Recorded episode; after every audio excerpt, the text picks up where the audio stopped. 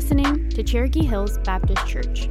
If you'd like more information about CHBC or ways to get involved, visit chbcok.info.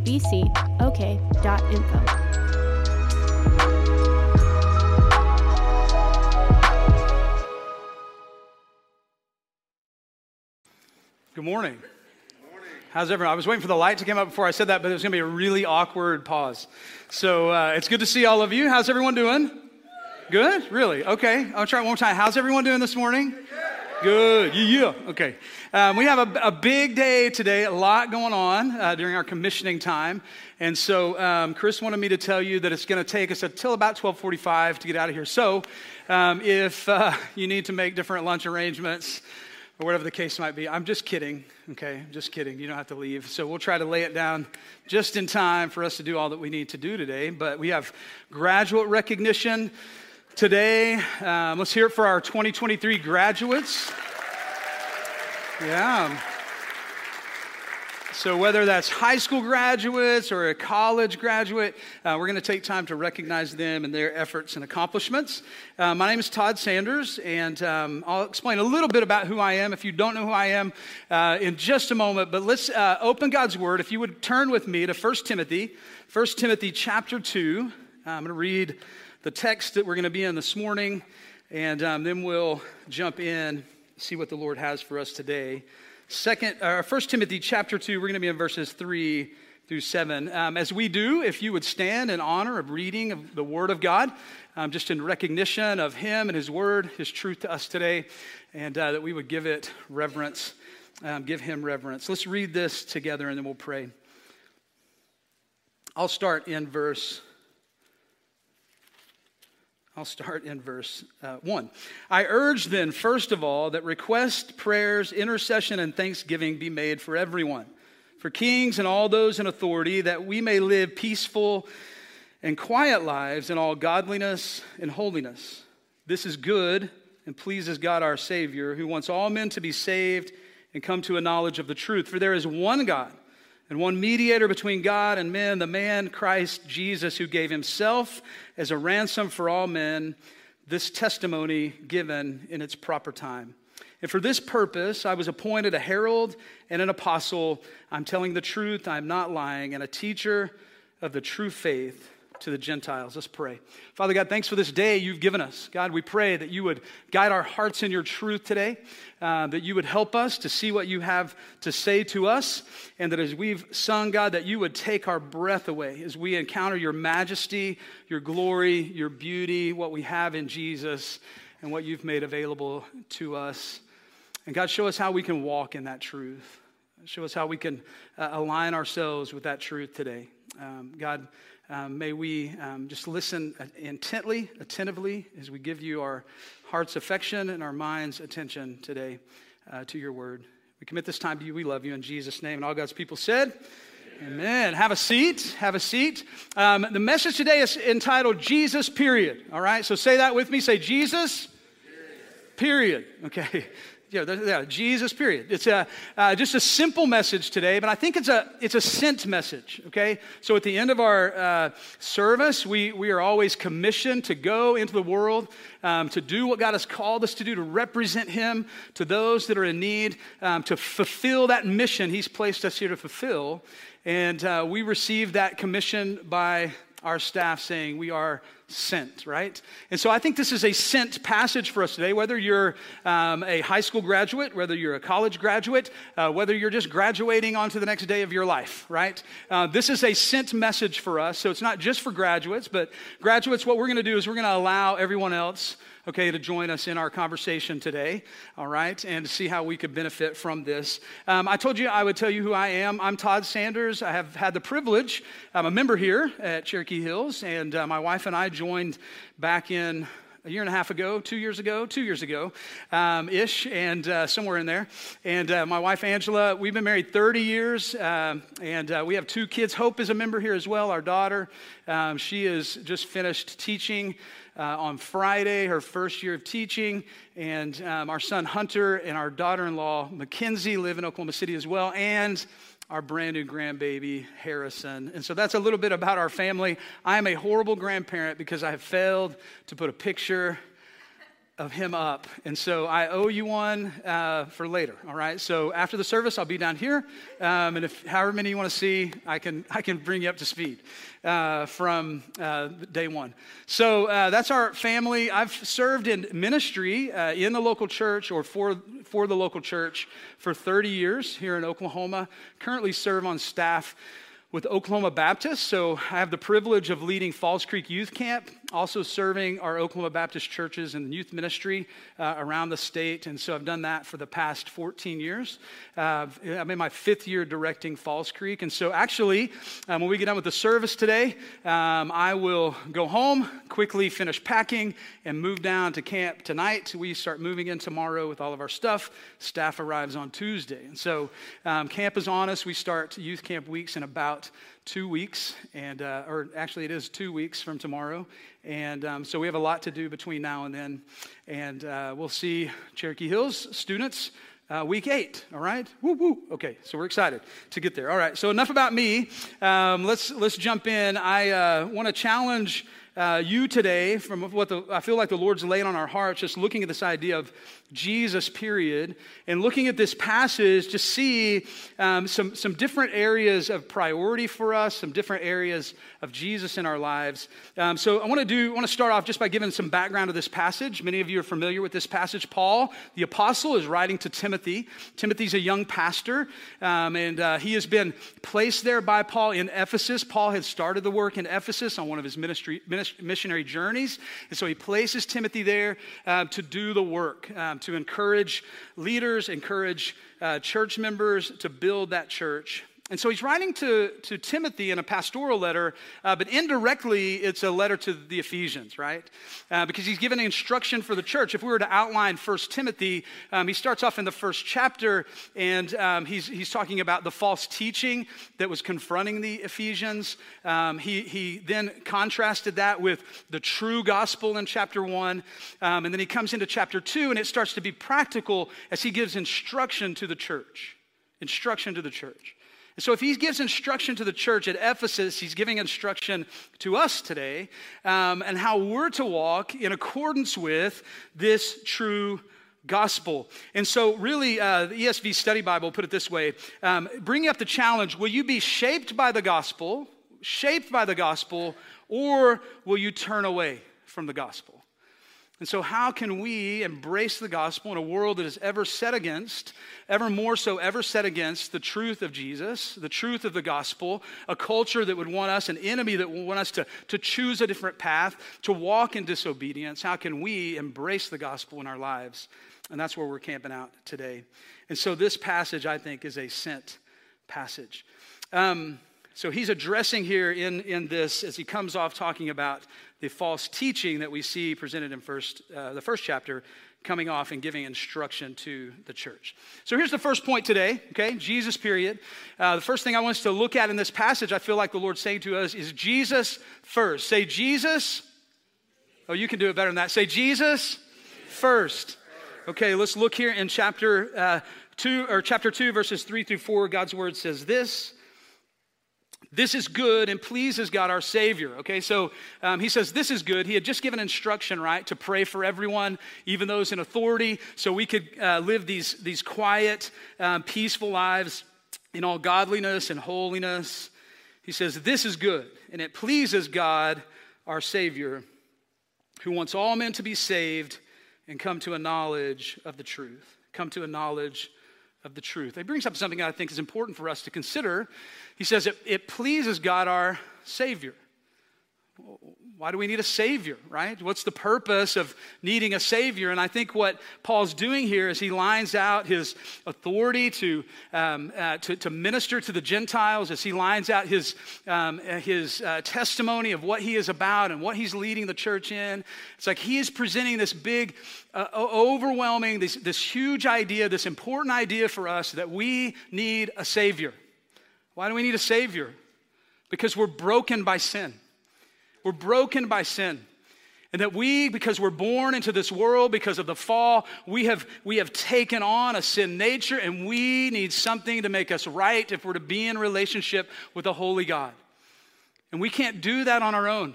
There's nothing we can do to fix it. There's nothing we can do to get out of it. Anything we try, it just pulls us right back in to living in sin. But God's made a way for us.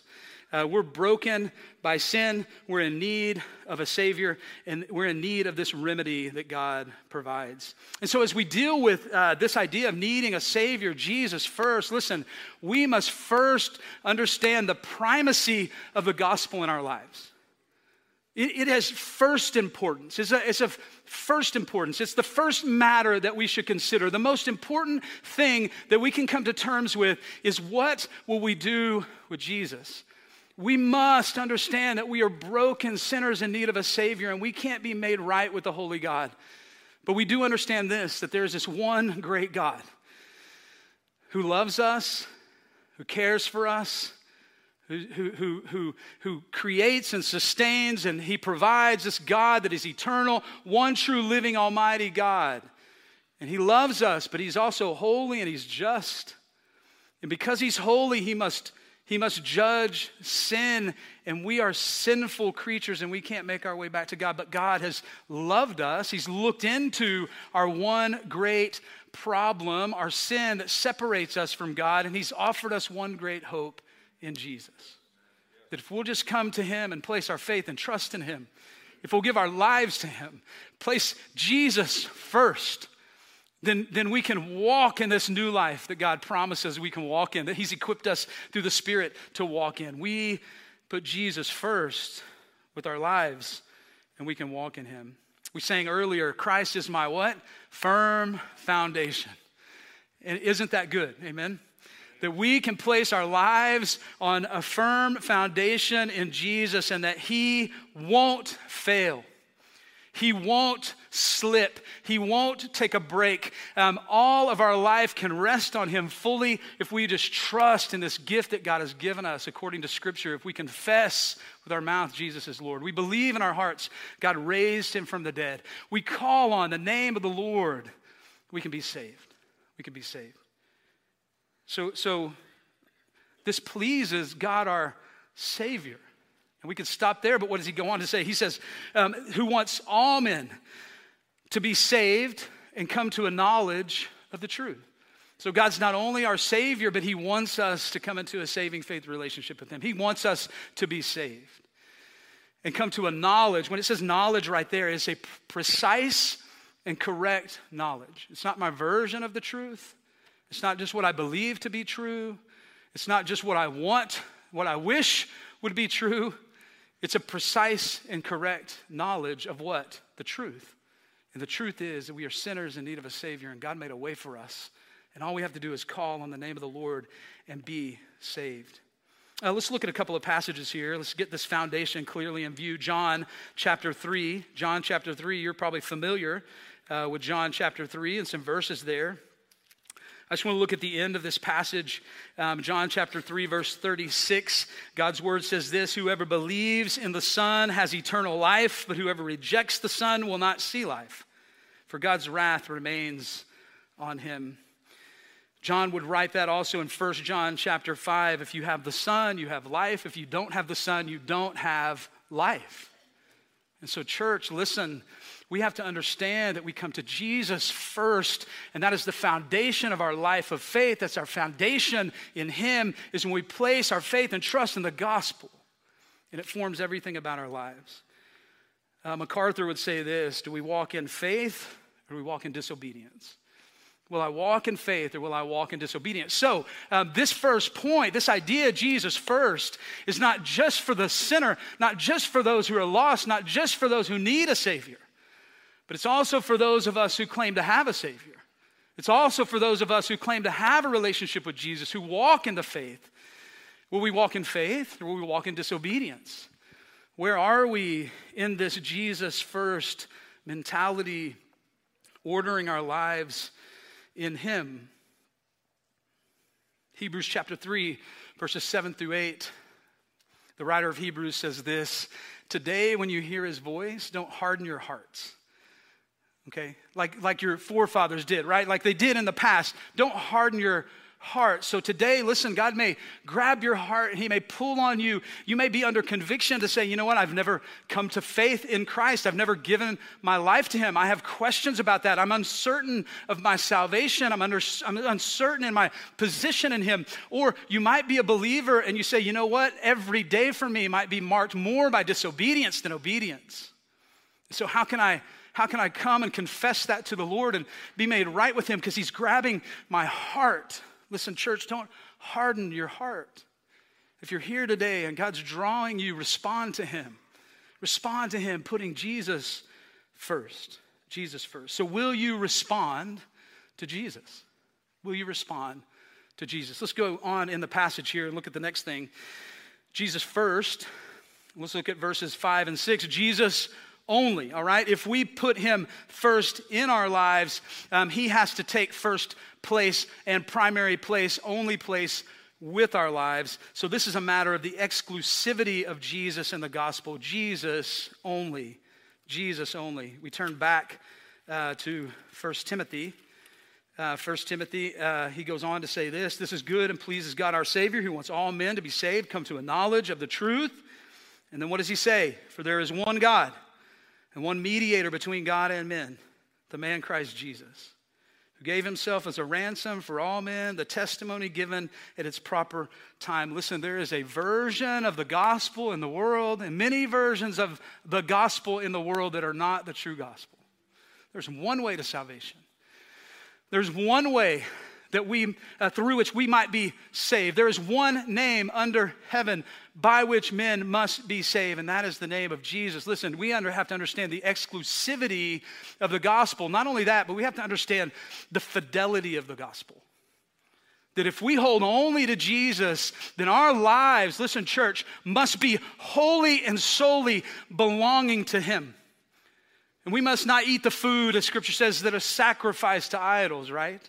Um, we must give our lives wholly devoted to the Lord. It says there's one God and one mediator. This is the truth that we talked about in verses 3 and 4.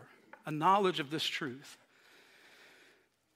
The man Christ Jesus, he loved us and he gave himself willingly for us. Okay, that, that language there is a willingly giving of himself.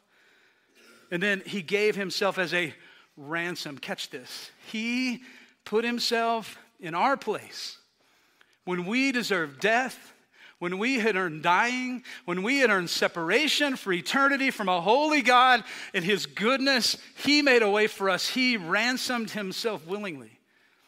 Well, why did he do that? Listen, he had such a commitment to the glory of God, the glory of the Father, and he had such a care for you and for me that he gave himself that he might make a way for us, right?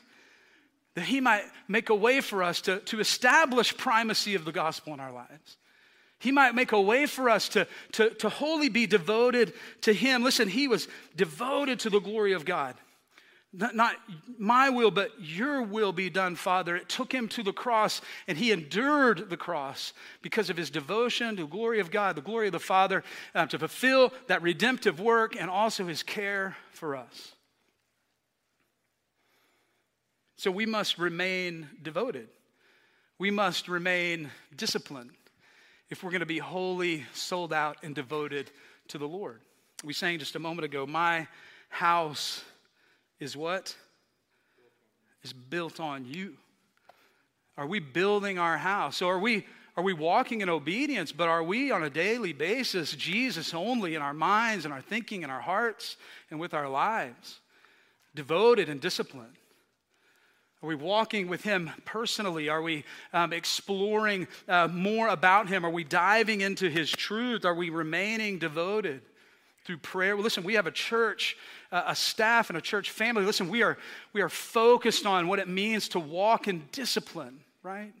Getting into the Word of God, walking in missional community with one another. Um, not just walking in missional community with one another, but um, also um, carrying out the personal disciplines on a daily basis that God has lined out for us to, to, to do, um, to, to walk in. Are we living lives in Christ? Are we remaining devoted? And are we walking in discipline?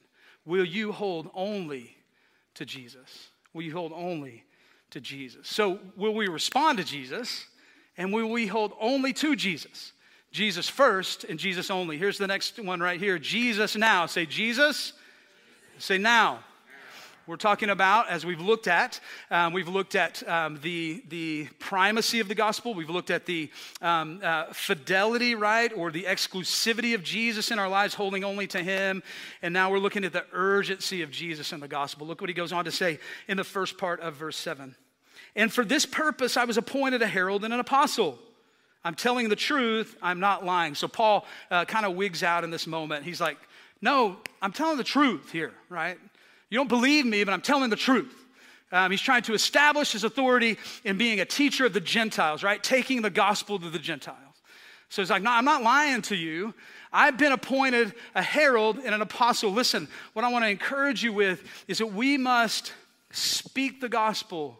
A herald is one who proclaims makes known, an apostle makes known um, the, the mystery as evidence, a, a mystery of, of who Christ is to a world that's in need to reveal the Savior. Listen, we must, if we're to be Jesus now, believers, followers, a church who is Jesus now, we must speak the gospel.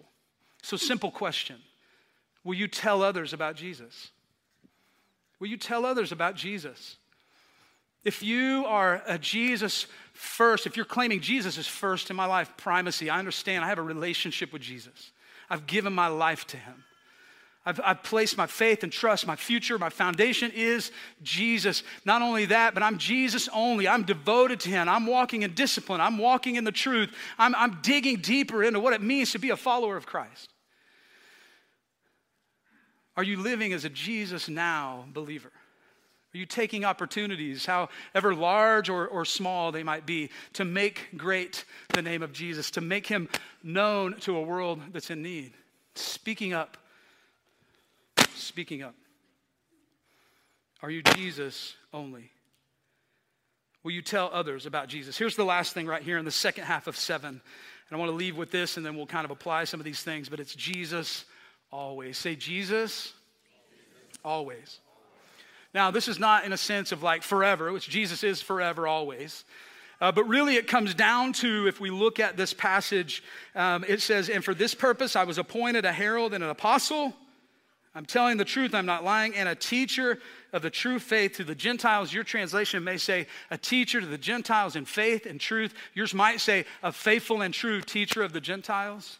So here's the challenge. Uh, so, uh, when we say teacher right there, he's saying, I've become a teacher to those who are in need. I've become a teacher to the Gentiles who, up until um, a certain point in history, had been separated from being able to access the gospel. But through the redemptive work of Jesus that we see happening in the Holy Spirit through the book of Acts, we see that, that critical point in, in culture, a critical point in time when, when the gospel is opened up to the Gentiles. Man, aren't we glad? Because when Acts 1 8 states, um, You will be my witnesses in Jerusalem and Judea and Samaria and to the ends of the earth, uh, when he starts saying Samaria to the ends of the earth, that Gentile world, um, that's us, friends. And without that gospel being opened up to us, we have no hope. We are helpless, done, dying, lost. So aren't we grateful that God gave Himself, gave Himself for us? And opened up the gospel to us so we might have a relationship with him and we could walk in this truth jesus first and only and now and always. And he says this i'm a teacher to the gentiles in faith and in truth. So he's holding to the faith and walking in the truth. But listen in order for us to be a teacher in faith and truth a faithful and true teacher of the gentiles we must remain faithful to the lord lest we lose our witness lest we lose our testimony and it becomes um, less powerful because we've, we've let sin derail us. And so it becomes a, a dead sound to a world that doesn't believe because we don't live what we say we believe. So, are we living Jesus always? Are we living according to faith? Are we faithful and true teachers to the Gentiles? So, question is this Will you live faithfully? Will you live faithfully? Will you invest in others? Read a great quote recently that said, A disciple maker um, really is the, the, the pinnacle of offering glory to God because really, when you make disciples, when you invest in others for the faith and give your faith away, pass your faith along, it's just you living for the glory of God. It's you living in obedience to the commands of Christ. And so, what better testimony and what greater statement, a way to glorify God than for his people just to do what he says? To follow through and be obedient, to make disciples. So, if you want a sent message today, you want to challenge graduates and, and more experienced students in the room, listen, we must live faithfully and be willing to pour our lives into other people. And so we say, are we living faithfully? Are you walking that in your own life? But are you, are you investing in others and passing along your faith? Listen, you have to have someone else in sight, someone else in mind. You have to find practical ways to invest in them, point them to the Lord, and help them walk in their relationship with Jesus. And I look around the room and I see a lot of you doing that. I see a lot of you, whether it's you're, you're primarily discipling your, your families you're actively uh, discipling your spouse. Uh, maybe you're actively discipling, you serve somewhere in the, in the congregation or in a ministry that touches our church or out in the community, and you're actively pouring in other people for the sake of the gospel so they might know Jesus. So they might be able to grow in faith, to, so they can come to the point too where they can begin to what? Lead others to the faith and and pour into other people and, and help them grow in faith so they can lead other people. You see, that, that, that's how the gospel goes forward. That's how we advance the kingdom as we're just faithful to do our part. So, no matter how involved you've been, how could you continue to be? And if you haven't been, maybe, maybe this is the Lord grabbing you today, and the conviction is this I need to invest my life in someone. I need to pour into someone. I need to be like Paul and be a faithful and true teacher of the Gentiles. And that's going to push some of us and it's going to challenge some of us. It's going to take us in new directions and down paths we never could have imagined. That's why I love uh, seeing here at Cherokee Hills is we're always open to those new paths and new directions and, and, and being able to take a new step of faith and a new uh, level of obedience to do what God's called us to do.